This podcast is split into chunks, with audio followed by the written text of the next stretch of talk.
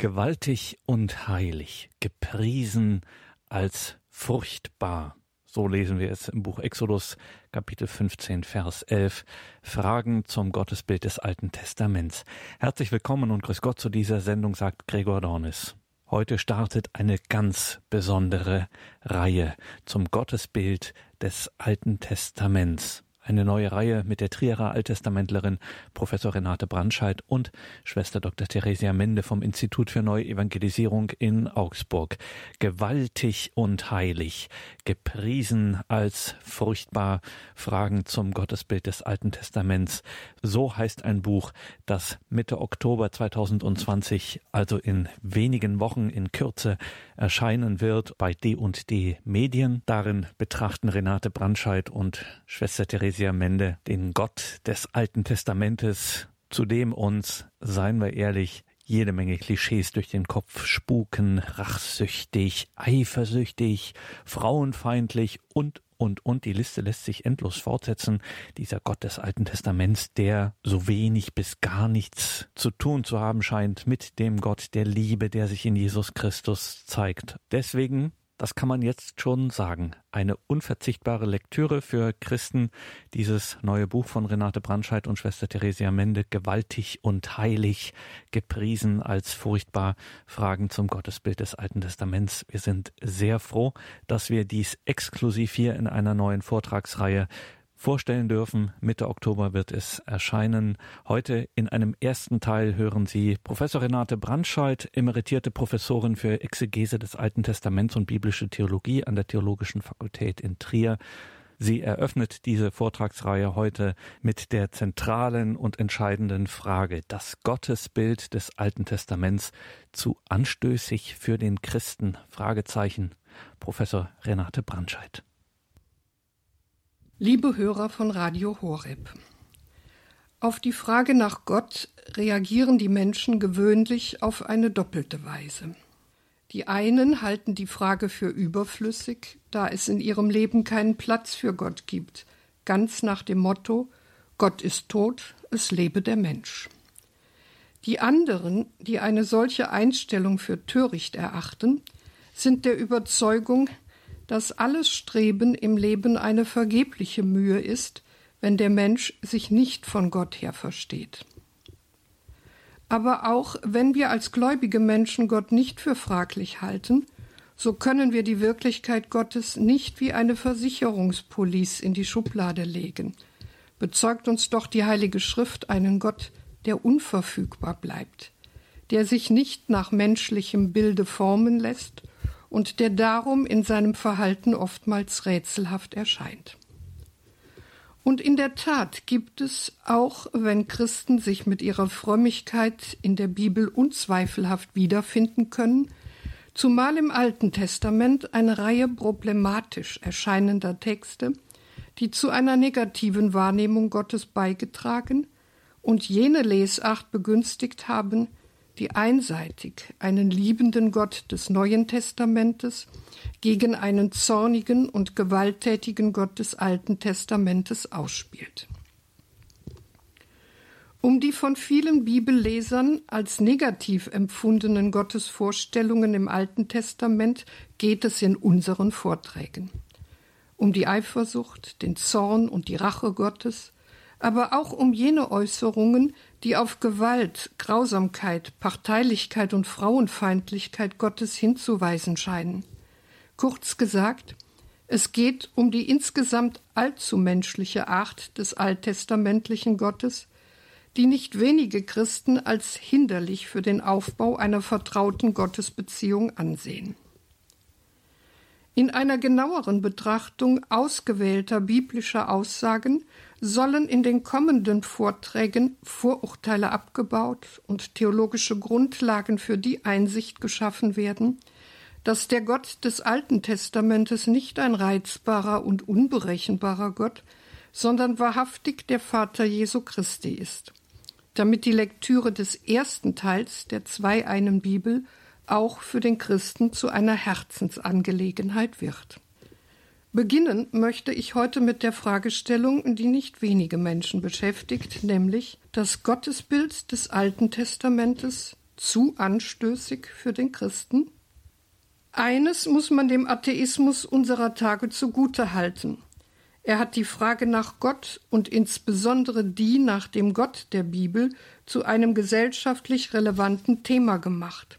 Auch wenn er am schlechten Ruf und an der höhnischen Ablehnung insbesondere des alttestamentlichen Gottes mehr interessiert zu sein scheint als an einer ernsthaften Auseinandersetzung.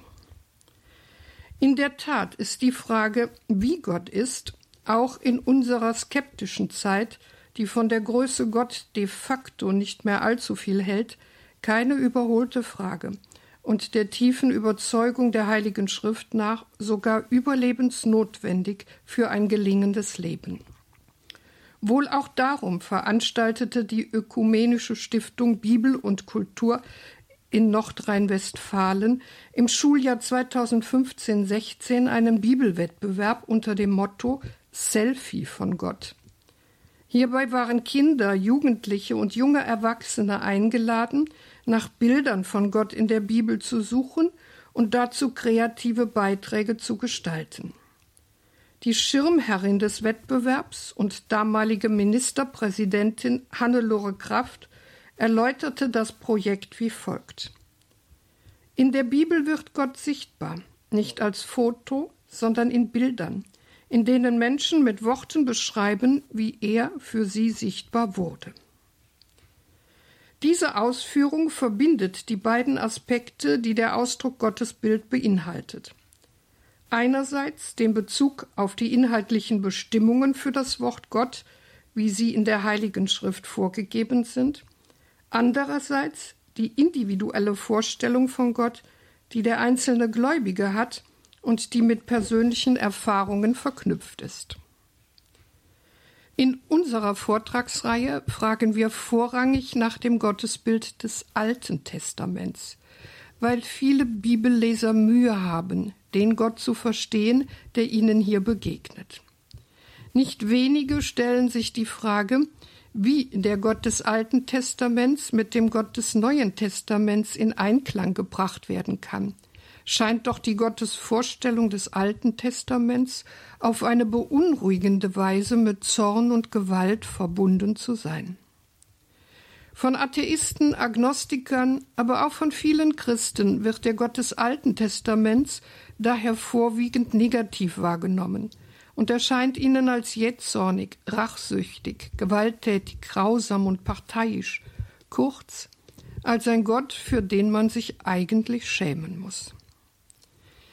Dass ein derart brutales Gottesbild auch direkte Auswirkungen darauf hat, ob man Gott entweder sucht oder ihm lieber aus dem Weg geht, liegt auf der Hand. Wer will schon, so fragt David Lamb in seinem Buch Der missverstandene Gott, eine enge Beziehung zu einer göttlichen Version von Adolf Hitler haben? Kein Wunder also, dass viele Christen das Alte Testament kaum noch lesen und folglich auch nicht zu schätzen wissen, welchen Reichtum an Glaubensorientierung es zu bieten hat. Ich brauche das Alte Testament nicht, um ein guter Christ, eine gute Christin zu sein. Bis heute ist diese Grundüberzeugung immer wieder zu hören. Wer jedoch vorurteilsfrei eine Ausgabe des Neuen Testamentes durchblättert, der erkennt auf jeder Seite, dass das Alte Testament häufig direkt oder in vielfachen Anspielungen zitiert wird. So ist beispielsweise Jesus Christus dem Fleisch nach geboren als Nachkomme Davids, Römer 1,3, durch die Propheten verheißen in den Heiligen Schriften, Hebräer 1,1 folgende. Offenbar sind die neutestamentlichen Autoren der Auffassung, dass man das Neue Testament nicht ohne das Alte Testament verstehen und auslegen kann.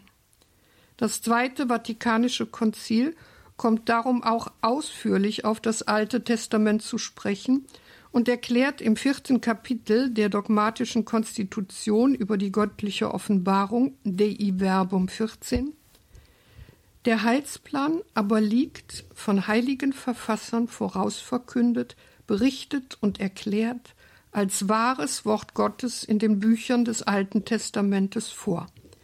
Darum behalten diese von Gott inspirierten Bücher ihren unvergänglichen Wert. Blickt man jedoch in die Kirchengeschichte, so wird deutlich, dass diese Einsicht eine hart erkämpfte war und es nach wie vor ist. Erstens, nicht ohne das Alte Testament oder doch? Für die ersten Christen waren die Offenbarungstexte Israels, das spätere Alte Testament, die Schrift, die sie im Licht des Lebens, Sterbens und der Auferstehung Jesu neu lesen lernten. Mit diesem Vorgehen trafen sie zugleich mehrere Sachentscheidungen, nämlich dass Jahwe, der Gott Israels, kein anderer als der Vater Jesu Christi, des im Alten Testament verheißenen Messias ist, und dass die Gemeinde Jesu Christi folglich in die Bundesgeschichte des Gottesvolkes Israel eintritt. Dennoch musste sich die frühe Kirche seit dem zweiten Jahrhundert nach Christus mit einer Verwerfung des Alten Testamentes auseinandersetzen, namentlich verbunden mit Markion von Sinope.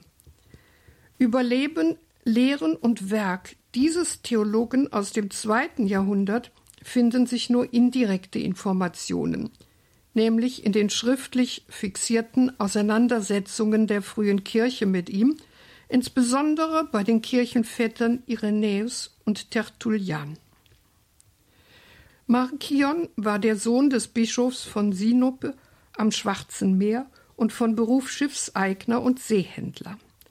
Er ließ sich in Rom nieder und begann, nachdem ihn die christliche Kirche wegen seiner radikalen Lehren exkommuniziert hatte, eine eigene Glaubensgemeinschaft zu organisieren, die bis ins fünfte Jahrhundert bestand und die sich zu einer der großen Herausforderungen des frühen Christentums entwickelte.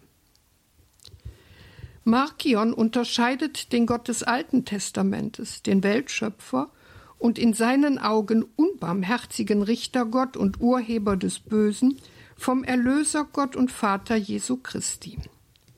Letzterer ist der gnädige, aber fremde und der Welt unbekannte Gott, den allein der Sohn geoffenbart hat und der als Verkörperung des Guten schlechthin mit dem gewalttätigen, kriegswütigen und halbwissenden Gott des Alten Testamentes nicht identisch sein kann. Also bleibt für Markion, der die in Jesus sichtbar gewordene Güte Gottes verabsolutiert und sie nicht in einen heilsgeschichtlichen Verlauf einbettet, nur die Ablehnung des Alten Testamentes und Leugnung jeden Bezuges auf den wahren Gott und seinen Sohn. Als Sohn des fremden Gottes kommt Jesus plötzlich, unerwartet und unvorhersehbar. Da er nicht kommt, um die Menschheit von der Sünde Adams zu erlösen, sondern um ihr die Botschaft von dem unbekannten, gütigen Gott zu bringen, genügt nach Markion ein Scheinleib, um mit dem Menschen in Kontakt zu treten und ihn von seiner Bindung an den Schöpfergott und von der Welt des Gesetzes zu erlösen. Vom Menschen wird erwartet, dass er dieses Erlösungsangebot im Glauben annimmt. Glauben heißt nach Markion aber nicht nur, dem Neuen, das in Christus gekommen ist, Vertrauen zuzustimmen, sondern gleichzeitig das Alte, aus dem der Mensch stammt und für welches das alttestamentliche Gesetz stellvertretend steht, zu verlassen und zu verachten. Markions Ablehnung des Alten Testamentes erwächst also primär nicht einem antijüdischen Ressentiment, sondern ist theologisch begründet.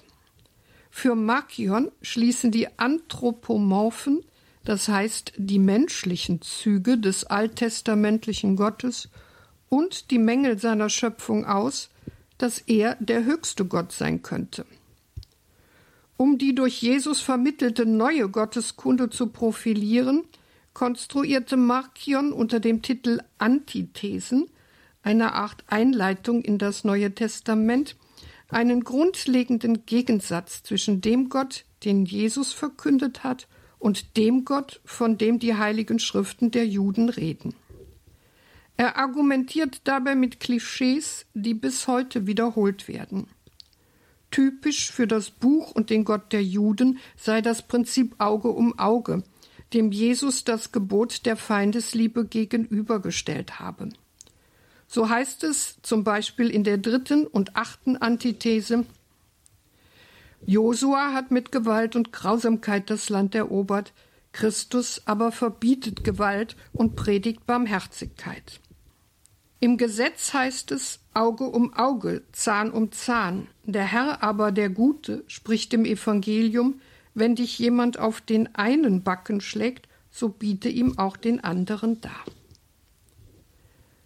Aufgrund derartig plakativer Gegenüberstellungen verwarf Markion nicht nur den Gebrauch des Alten Testamentes in der Kirche, sondern stellte zugleich im Widerspruch zu ihrer Praxis einen von allen jüdischen Einflüssen gereinigten Schriftenkanon zusammen, der aus dem revidierten Lukasevangelium und zehn ebenfalls entsprechend gekürzten Paulusbriefen bestand.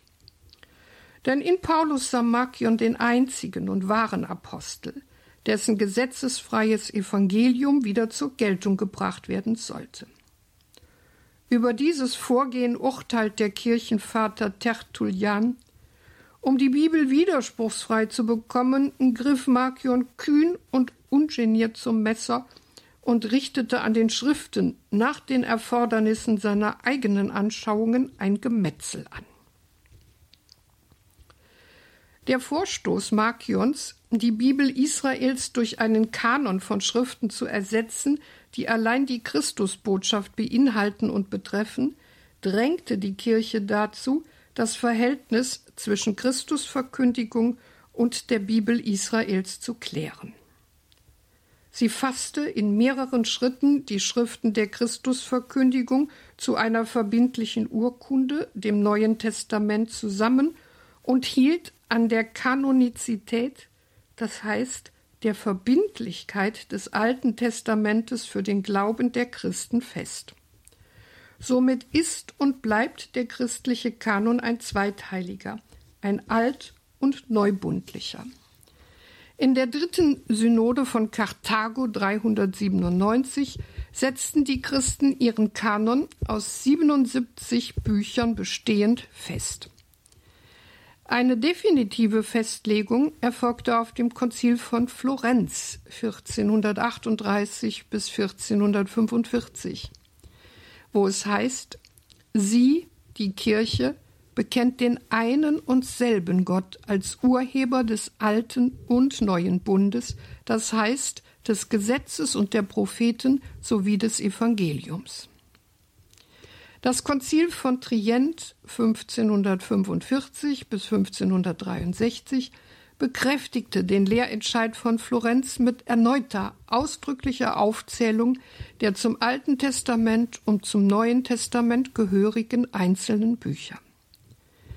Das Zweite Vatikanum schließlich brachte die enge Verbundenheit beider Testamente in der dogmatischen Konstitution über die göttliche Offenbarung mit dem bekannten Wort des Augustinus zum Ausdruck.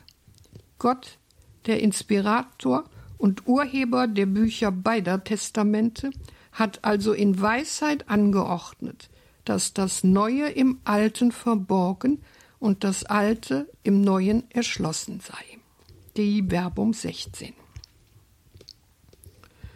Um sich die Tragweite der damaligen kirchlichen Entscheidung für die eine Bibel aus zwei Teilen bewusst zu machen, ist ein Blick auf andere Entscheidungsmöglichkeiten hilfreich. So hätte die Kirche die Position Markions modifiziert übernehmen und das Neue Testament zu ihrer nunmehr alleinigen heiligen Schrift erklären können. Sie hätte das Schrifttum Israels aus seinem Offenbarungsdienst entlassen können, weil ja das, was von ihm christlich brauchbar ist, im Neuen Testament aufgenommen sei. Auf diese Weise hätte sie deutlich gemacht, dass das Judentum und seine heiligen Bücher in der Sicht des Christentums ihre theologische Bedeutung verloren haben.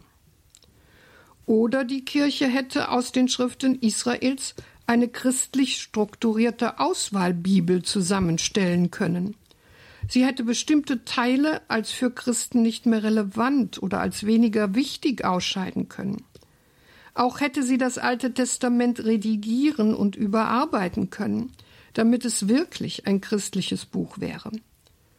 Und schließlich wäre eine ausdrückliche Relativierung denkbar gewesen, der Gestalt, dass sie das Alte Testament hinter das Neue Testament als Anhang gestellt hätte. Die Kirche hat keinen dieser Wege beschritten. Stattdessen traf sie zwei wichtige Entscheidungen. Sie behielt alle Schriften der Bibel Israels in ihrem jüdischen Umfang und Wortlaut bei.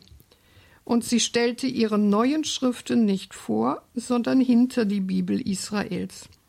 So entstand die zwei-eine christliche Bibel, in der Altes und Neues Testament eine untrennbare Einheit bilden. Die großkirchliche Theologie hat also die Herausforderung durch Markion angenommen und nach wenigen Jahrzehnten systematische Geschlossenheit und ein höheres Niveau der Reflexion erreicht. Parallel dazu traten die Schwächen des Markionismus mehr und mehr hervor. Die einseitige Auswahl und gewaltsame Bearbeitung der Heiligen Schriften, die vom biblischen Text nicht gedeckte Verteilung von Güte und Gerechtigkeit auf zwei Götter, die Verachtung der Schöpfung und das letztlich willkürliche Auseinanderreißen von Schöpfer und Erlösergott. Dennoch blieb die markionitische Auffassung mit ihrer Forderung nach einer Loslösung der christlichen Botschaft vom Alten Testament in der Kirchengeschichte bis in die Gegenwart aktuell. So schreibt beispielsweise der evangelische Theologe Emanuel Hirsch 1888 bis 1972 unter Berufung auf den evangelischen Theologen und Philosophen Friedrich Schleiermacher, Zitat, dass wir das Alte Testament in seiner Ganzheit auffassen müssen als Dokument einer durch den christlichen Glauben aufgehobenen Gesetzesreligion. Zitat Ende. Auf den Punkt gebracht ist das Unverständnis dem Alten Testament gegenüber in Adolf von Harnacks Alterswerk Markion, das Evangelium vom Fremdengott, wo Harnack ganz im Sinne Markions erklärt, allein der Sohn, nicht der Vater, gehört ins Evangelium.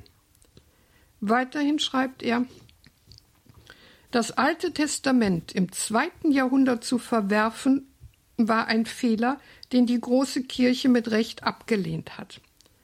Es im 16. Jahrhundert beizubehalten, war ein Schicksal, dem sich die Reformation noch nicht zu entziehen vermochte. Es aber seit dem 19. Jahrhundert als kanonische Urkunde im Protestantismus noch zu konservieren, das ist die Folge einer religiösen und kirchlichen Lähmung. Hier reinen Tisch zu machen, das ist die Großtat, die heute fast schon zu spät vom Protestantismus verlangt wird. Diese These Harnacks aus dem Jahr 1921 wonach das Alte Testament für die Kirche aus dem Kanon der christlichen Bibel zu entfernen sei, meinte Nutka Slenska, Inhaber des Dogmatiklehrstuhls an der Berliner Humboldt-Universität, 2015 neu empfehlen zu müssen, weil man in ihm nicht das Wesen des Christentums erkennen könne.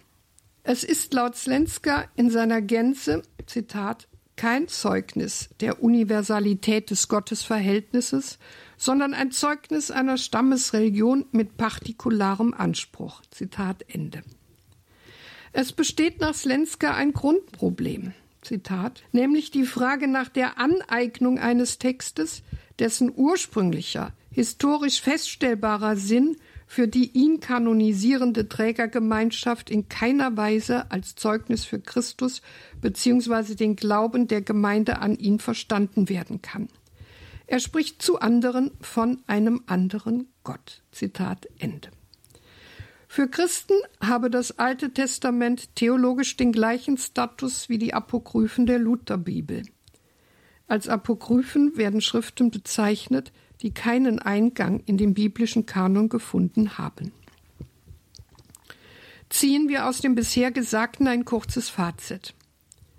Wenn wir aufgrund der großkirchlichen Entscheidung Markion und seinen Erben nicht folgen, sondern das Alte Testament als den ersten Teil der christlichen Bibel beibehalten, sollten wir nicht länger einen liebenden Gott des Neuen Testamentes gegen einen bösen Gott des Alten Testamentes ausspielen.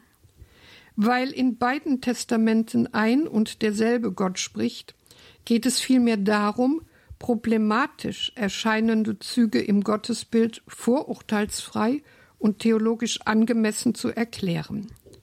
Um das Vermächtnis Markions hinter uns zu lassen, müssen wir also das Alte Testament gründlicher betrachten.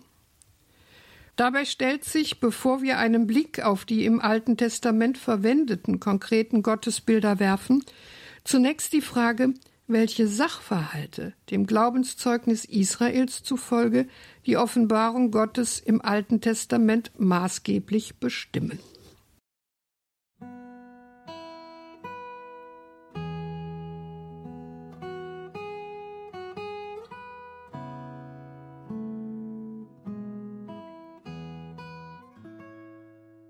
Sie haben eingeschaltet bei Radio Horeb und Radio Maria. In der Credo-Sendung eröffnen wir heute eine neue Reihe zum Gottesbild des Alten Testaments.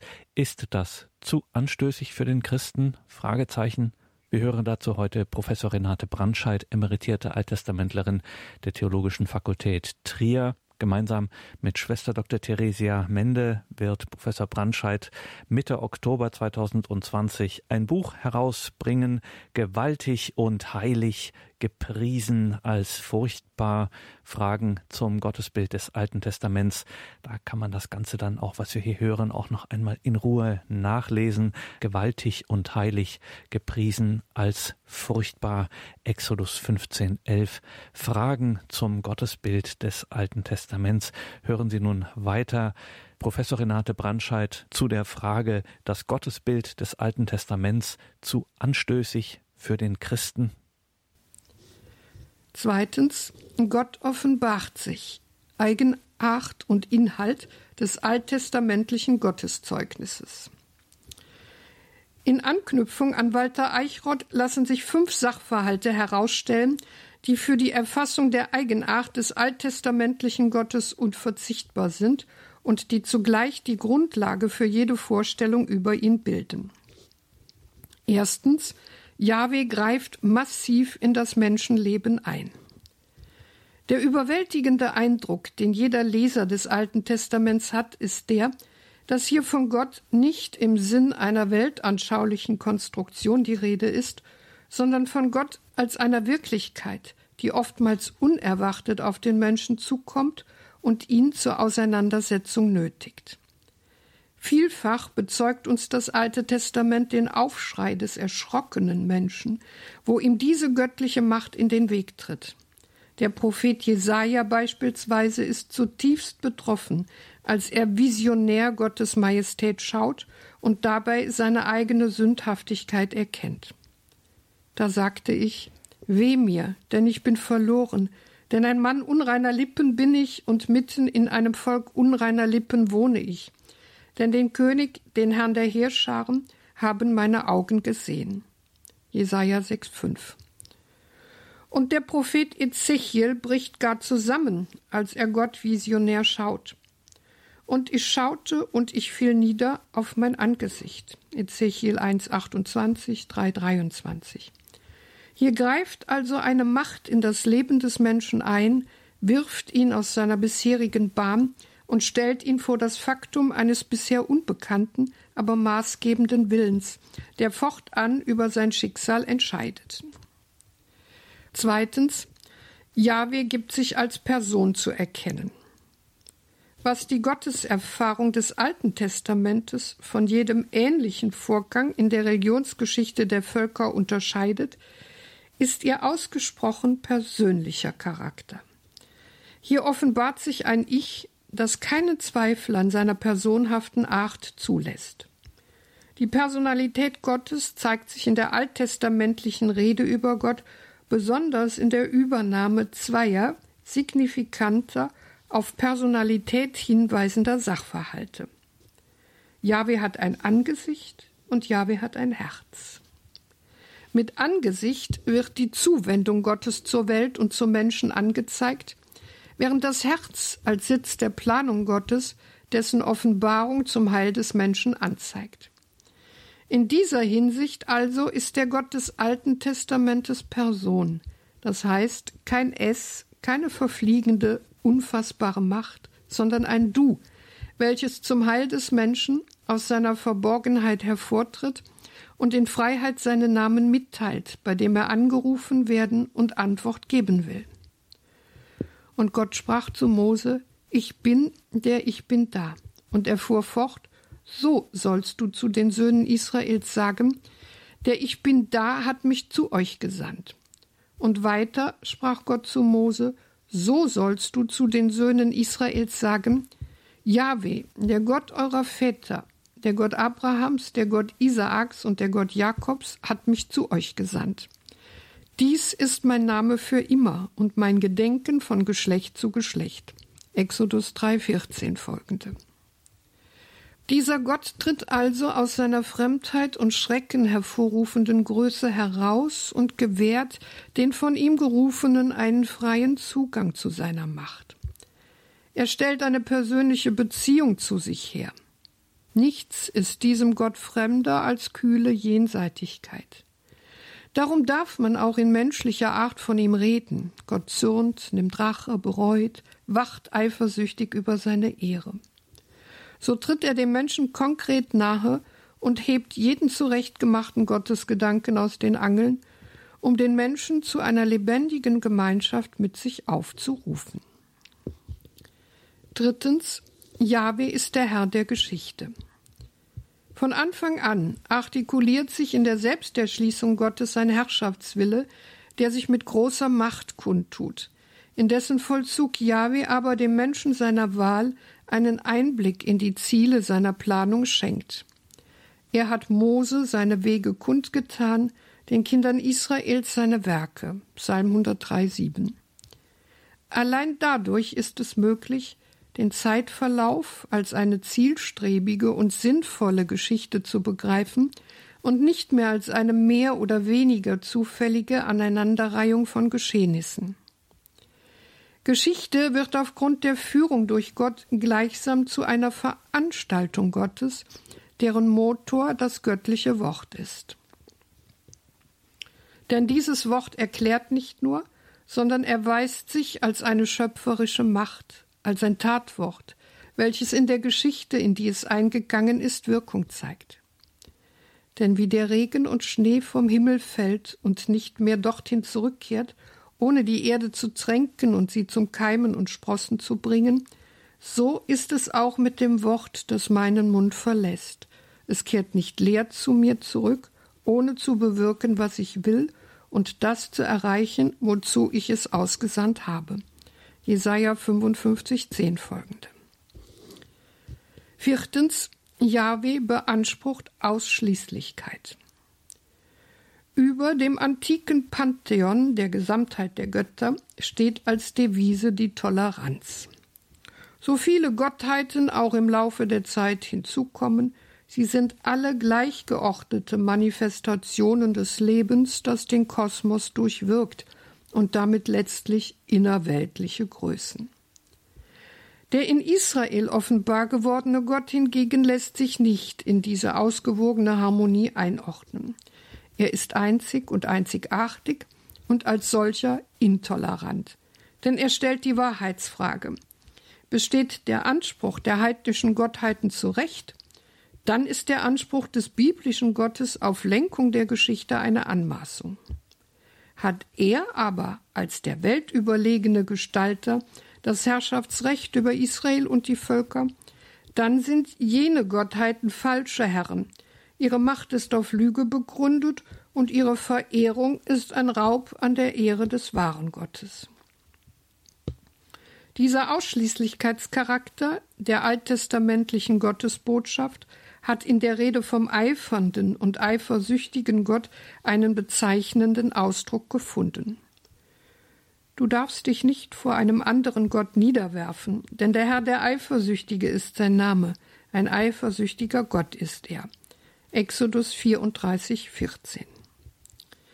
Mit diesem Begriff wird der ganze Ernst der Gottesoffenbarung umschrieben. Denn so wenig wie Gott seine Selbstmitteilung als ein Spiel ansieht, so wenig kann ihm das Verhalten der Menschen gleichgültig sein. Die Eifersucht ist also nichts Willkürliches, sondern mit dem personalen Wesen der Offenbarung Gottes und mit seiner Einzigkeit und Einzigartigkeit verbunden. Fünftens, Jahwe bleibt der ganz andere. Wenn auch die Offenbarung Gottes in Israel das Bewusstsein seiner Nähe hervorgehoben hat, darf dennoch nicht übersehen werden, dass Israel sich stets der Unberechenbarkeit und Unverfügbarkeit der göttlichen Realität bewusst blieb.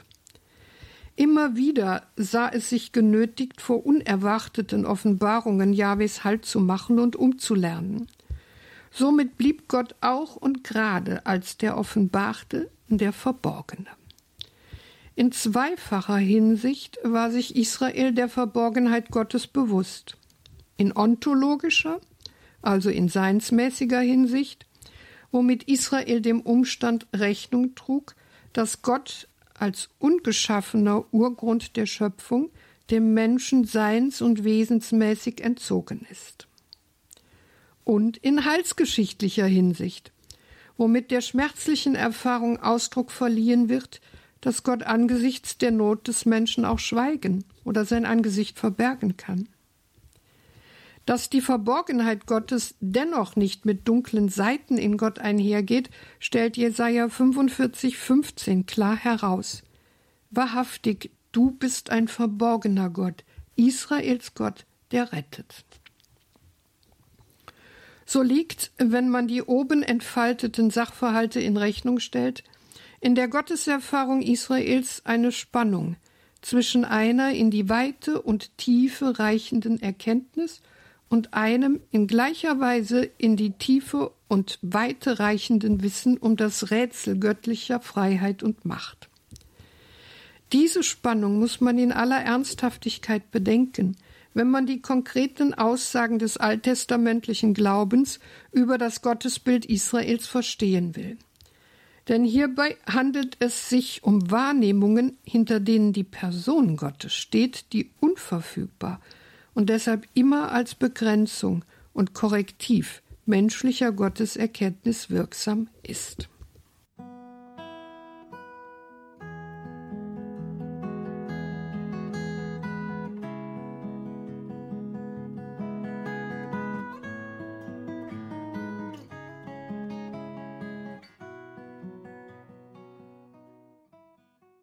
Willkommen zurück in dieser Sendung, sagt Gregor Dornis, eine Sendung mit der Trierer Alttestamentlerin Professor Renate Brandscheid. Wir präsentieren in einer neuen Reihe ein Buch, das im Oktober 2020 in wenigen Wochen also erscheinen wird im D&D Medienverlag. Gewaltig und heilig, gepriesen als furchtbar. Fragen zum Gottesbild des Alten Testaments. Heute hören wir Professor Renate Brandscheid zur Frage, das Gottesbild des Alten Testaments zu anstößig für den Christen?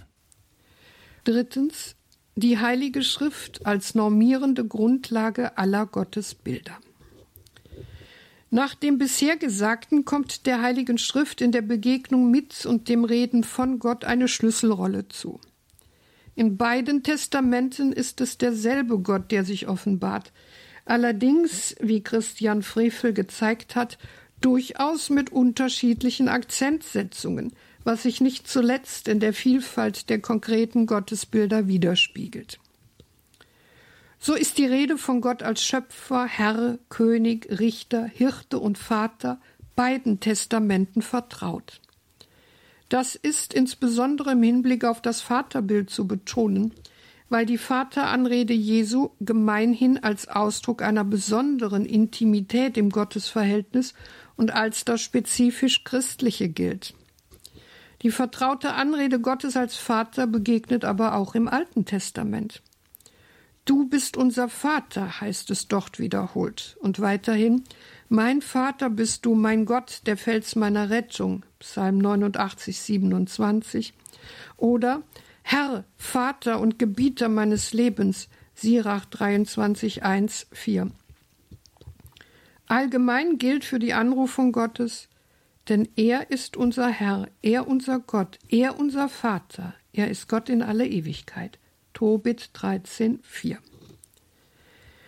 Auch das Retterhandeln Gottes wird im Neuen ebenso wie im Alten Testament mit dem Richtertum Gottes in Verbindung gebracht. Viele der gleichnishaften Reden Jesu argumentieren mit der Vorstellung von Gott als Richter, auch wenn im Vergleich zum Alten Testament auffällt, dass Gott nur selten explizit als Richter angesprochen wird. Gleiches gilt für das Sprachbild des Retters, das im Alten Testament häufig für Gott verwandt wird, im Neuen Testament aber zumeist in der Anwendung auf Jesus Christus begegnet. Ähnliches betrifft die Hirtenmetapher, die im Alten Testament vor allem durch Psalm 23 bekannt ist, der mit den Worten beginnt Der Herr ist mein Hirte, nichts wird mir fehlen. Zwar ist die Hirtensorge Gottes unzweifelhaft auch im Neuen Testament präsent, doch wird Gott an keiner Stelle expressis verbis als Hirte bezeichnet. Als der gute Hirte gilt vielmehr Jesus Christus. Während Gott im Alten Testament vielfach als Schöpfer des Himmels und der Erde sowie als Schöpfer Israels oder der Menschen bezeichnet wird, wird er im Neuen Testament seltener als Schöpfer angesprochen. Doch auch hier steht außer Frage, dass das Gottesbild Schöpfer im Neuen Testament sowohl in Bezug auf die Erschaffung der Welt als auch auf deren Erhalt öfter im Hintergrund der Texte steht. Die bisher genannten Metaphern zeigen deutlich, dass es neben einem hohen Maß an Kontinuität zwischen Altem und Neuem Testament auch eine quantitativ andere Akzentsetzung gibt. Das ist nicht viel anders bei den verbleibenden Gottesbildern von Gott als König und Herr. Ohne den Titel oder die Anrede Gottes als Herr ist die Rede über Gott im Alten Testament kaum vorstellbar. Zwar ist auch im Neuen Testament Gott der Herr, jedoch wird der Titel weit häufiger für Jesus als für Gott selbst gebraucht. Die Botschaft Jesu von dem hereingebrochenen Reich Gottes wiederum ist zutiefst geprägt von der Vorstellung Gottes als König, so dass Gott unzweifelhaft auch dem Zeugnis des Neuen Testamentes nach König ist. König genannt wird er jedoch wiederum relativ selten. Die oben genannten Gottesbilder, die das Handeln Gottes als einen Hinweis auf sein Wesen zum Ausdruck bringen, werden somit nicht nur im Alten Testament, sondern auch im Neuen Testament auf Gott angewendet, hier jedoch zumeist häufiger auf Jesus Christus als das menschgewordene Wort Gottes.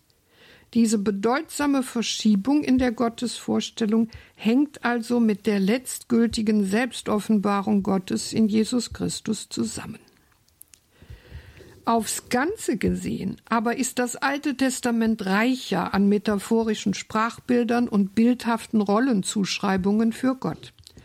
Zu den bereits genannten personalen Metaphern kommen die Vorstellungen von Gott als Krieger, als Gärtner oder Weinbauer, als Töpfer, als Arzt, als Ehemann, als Wanderer und sogar als Feind. Daneben treten Tiermetaphern mit einer beeindruckenden Aussagekraft. Gott ist beispielsweise wie ein Wildstier, ein Panther, ein Bär, ein Adler, ein Vogel bzw. eine Vogelmutter und vor allem wie ein Löwe. Die nicht personalen Gottesbilder beschreiben auf der einen Seite Gott als Licht und Sonne oder in Schutzmetaphern als Schild, als Burg oder noch häufiger als Fels. Gemeinsam ist all den verschiedenen Bildern aber die Überzeugung, immer von demselben Gott zu erzählen, so dass sich im Sinn einer theologischen Zusammenschau in der Tat von dem Gottesbild des Alten Testaments sprechen lässt. Die Vielfalt der Gottesbilder, vor allem im Alten Testament, ist ein großer Gewinn für die Rede über Gott und als Ausdruck der lebendigen Dynamik Gottes unverzichtbar. Vielfalt ist aber nicht gleichbedeutend mit Beliebigkeit. So ist es nach Christian Frevel kein Zufall, dass Gott nicht mit einer Schlange oder mit einer Magd verglichen wird. Daraus folgt, dass biblische Metaphern nicht nach Gutdünken und nicht ohne Schaden am Gottesbild erweitert werden können. Sprachbilder in der theologischen Rede über Gott müssen zwar nicht explizit biblisch belegt, wohl aber biblisch zu begründen sein. Die um der Anpassung an den Zeitgeist willen geprägten und der modernen Welt entstammenden Bilder wie Gott ist ein DJ, ein Popstar, ein Computer oder ein verspiegeltes Fenster sind aber weder biblisch-theologisch legitimierte noch legitimierbare Metaphern einer christlichen Rede über Gott. Viertens die irritierenden Gottesbilder des Alten Testamentes. Neben den Lichtpunkten der alttestamentlichen Gottesoffenbarung bleiben aber auch Dunkelheiten, die oft genug den Anreiz bieten, an diesem Gott zu zweifeln oder gar zu verzweifeln. Denn dass der Gott des Alten Testaments, wie es seit Markion immer wieder behauptet wird, das Böse ausdrücklich gewollt und befohlen hat, dass er mit scheinbar ungleichen, ungerechten Maßstäben misst und nach Art menschlicher Bosheit handelt, sind Einwände, die, wenn sie denn stimmen, die Erhabenheit des zuvor entfalteten Gottesbildes verdunkeln und es vielen schwer machen, eine Leidenschaft für das Lesen des Alten Testamentes zu entwickeln. Nun scheint aber das Alte Testament in der Tat an vielen Stellen solche Auffassungen zu stützen, die zu überlesen und zu meiden nicht weiterhilft. Was also soll man von Aussagen halten, nach denen Jahwe die gänzliche und schonungslose Ausrottung eines besiegten Feindes befiehlt, nach denen er Feuer auf die Städte Sodom und Gomorra wirft, nach denen er sich an vergossenem Blut sowie am Tod nahezu berauscht, nach denen er von einem Vater, nämlich Abraham, die Opferung seines Sohnes Isaak verlangt, nach denen er dem rechtschaffenen Iob alles wegnimmt, was sein Leben lebenswert macht, und schließlich Aussagen, nach denen er, als sei dies alles noch nicht genug, parteiisch zu bevorzugen oder diskriminierend zu benachteiligen scheint. Der Evolutionsbiologe und Atheist Richard Dawkins hat in seinem strittigen Bestseller Der Gotteswahn all die negativen Verhaltensweisen und Eigenschaften Jahwes, die ihn für eine moderne Gesellschaft unzumutbar machen, eifrig gesammelt und mit ausgesprochener Lust am Spott folgendes Psychogramm des alttestamentlichen Gottes entworfen. Der Gott des Alten Testamentes ist die unangenehmste Gestalt der gesamten Dichtung, eifersüchtig und auch noch stolz darauf, ein kleinlicher, ungerechter, nachtragender Kontrollfreak, ein rachsüchtiger, blutrünstiger ethnischer Säuberer, ein frauenfeindlicher, homophober, rassistischer, kinds- und völkermörderischer, ekliger, größenwahnsinniger, sadomasochistischer, launisch boshafter Tyrann. Dass Dawkins die positiven Merkmale Jahwes allesamt beiseite lässt, damit das Bild vom göttlichen Monster des Alten Testamentes ungeschönt zutage tritt, sei einmal dahingestellt. In jedem Fall aber hat er, wenn auch maßlos übertreibend, ein Problem in den Raum gestellt, das gelöst werden will. Wenn wir uns den irritierenden Texten des Alten Testamentes stellen, so ist jedoch vorab eine Vorbemerkung zur Darstellungsweise der Bibel unerlässlich. Unbedingt zu beachten ist, dass in der Heiligen Schrift Gottes Wort nicht unmittelbar, sondern in der Brechung durch menschliche Kommunikationsformen zum Ausdruck kommt. Die Bibel ist, um es kurz und bündig auf den Punkt zu bringen, Gottes Wort in Menschenwort. Sie ist Gottes Wort, insofern Gott Kraft seiner Selbstmitteilung ein Gottesvolk schafft und in ihm durch den Heiligen Geist das Zeugnis der Heiligen Schriften schöpferisch hervorruft und begründet.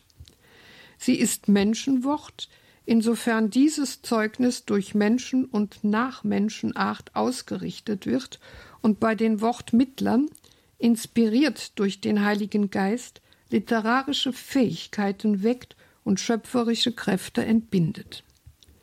Denn es entspricht dem Wesen Gottes, sich so zu Offenbarung, dass Menschen in ihrer jeweiligen Zeit die Erfahrung seiner Selbstmitteilung machen und in ihrem Lichte das, was sich in ihrer Welt ereignet, wahrnehmen und darstellen können. Weil somit die biblischen Autoren in einer Sprache und einem Stil formulieren, die durch die jeweilige Epoche geprägt sind, in der sie leben, ist es dem Interpreten der Heiligen Schrift aufgegeben, sowohl den literarischen Gattungen als auch der historischen Situation, in die hinein das Gotteswort ergeht, Rechnung zu tragen. Wer diesen geschichtlichen Charakter der biblischen Offenbarung geringschätzt und es ablehnt, den Bibeltext theologisch aus dem Glaubensleben Israels heraus zu interpretieren, wer die Bibel stattdessen so behandelt, als ob sie vom Heiligen Geist wortwörtlich diktiert worden wäre, und wer meint, aus der Bibel auf Fragen der Gegenwart unmittelbar umsetzbare Antworten zu erhalten, der verkennt die Eigenart der Heiligen Schrift nämlich dass sie in sich bereits Interpretation ist und daher nach einer ihr gemäßen Interpretation verlangt. Denn auch die biblischen Autoren, die Gott Kraft seines Geistes zu Sprechern seines Wortes befähigt hat, mussten sich dieses Wort persönlich aneignen und dann aus eigener Fülle verkünden. Sie haben demzufolge niemals das Ziel, neutral zu erforschen und wiederzugeben, was früher gewesen ist.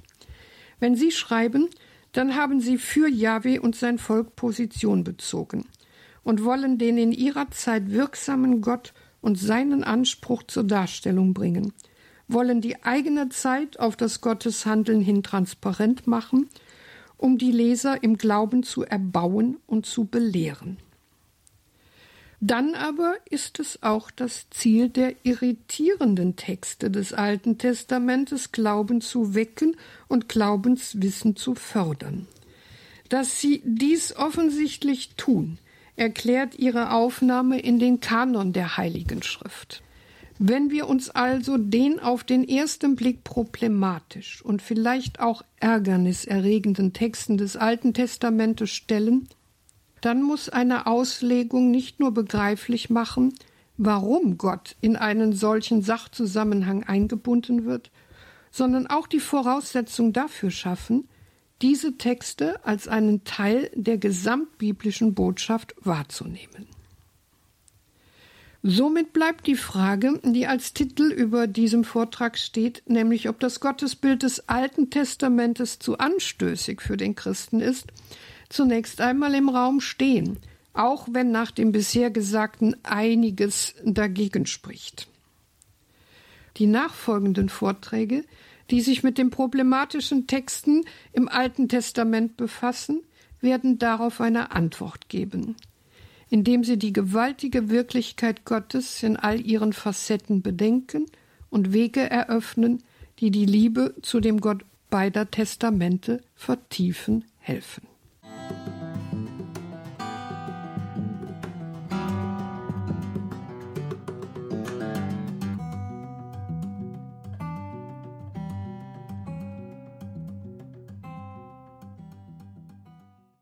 In der heutigen Credo-Sendung bei Radio Horeb und Radio Maria hörten Sie Professor Renate Brandscheid. Renate Brandscheid ist emeritierte Professorin für alttestamentliche Exegese und biblische Theologie an der Theologischen Fakultät in Trier.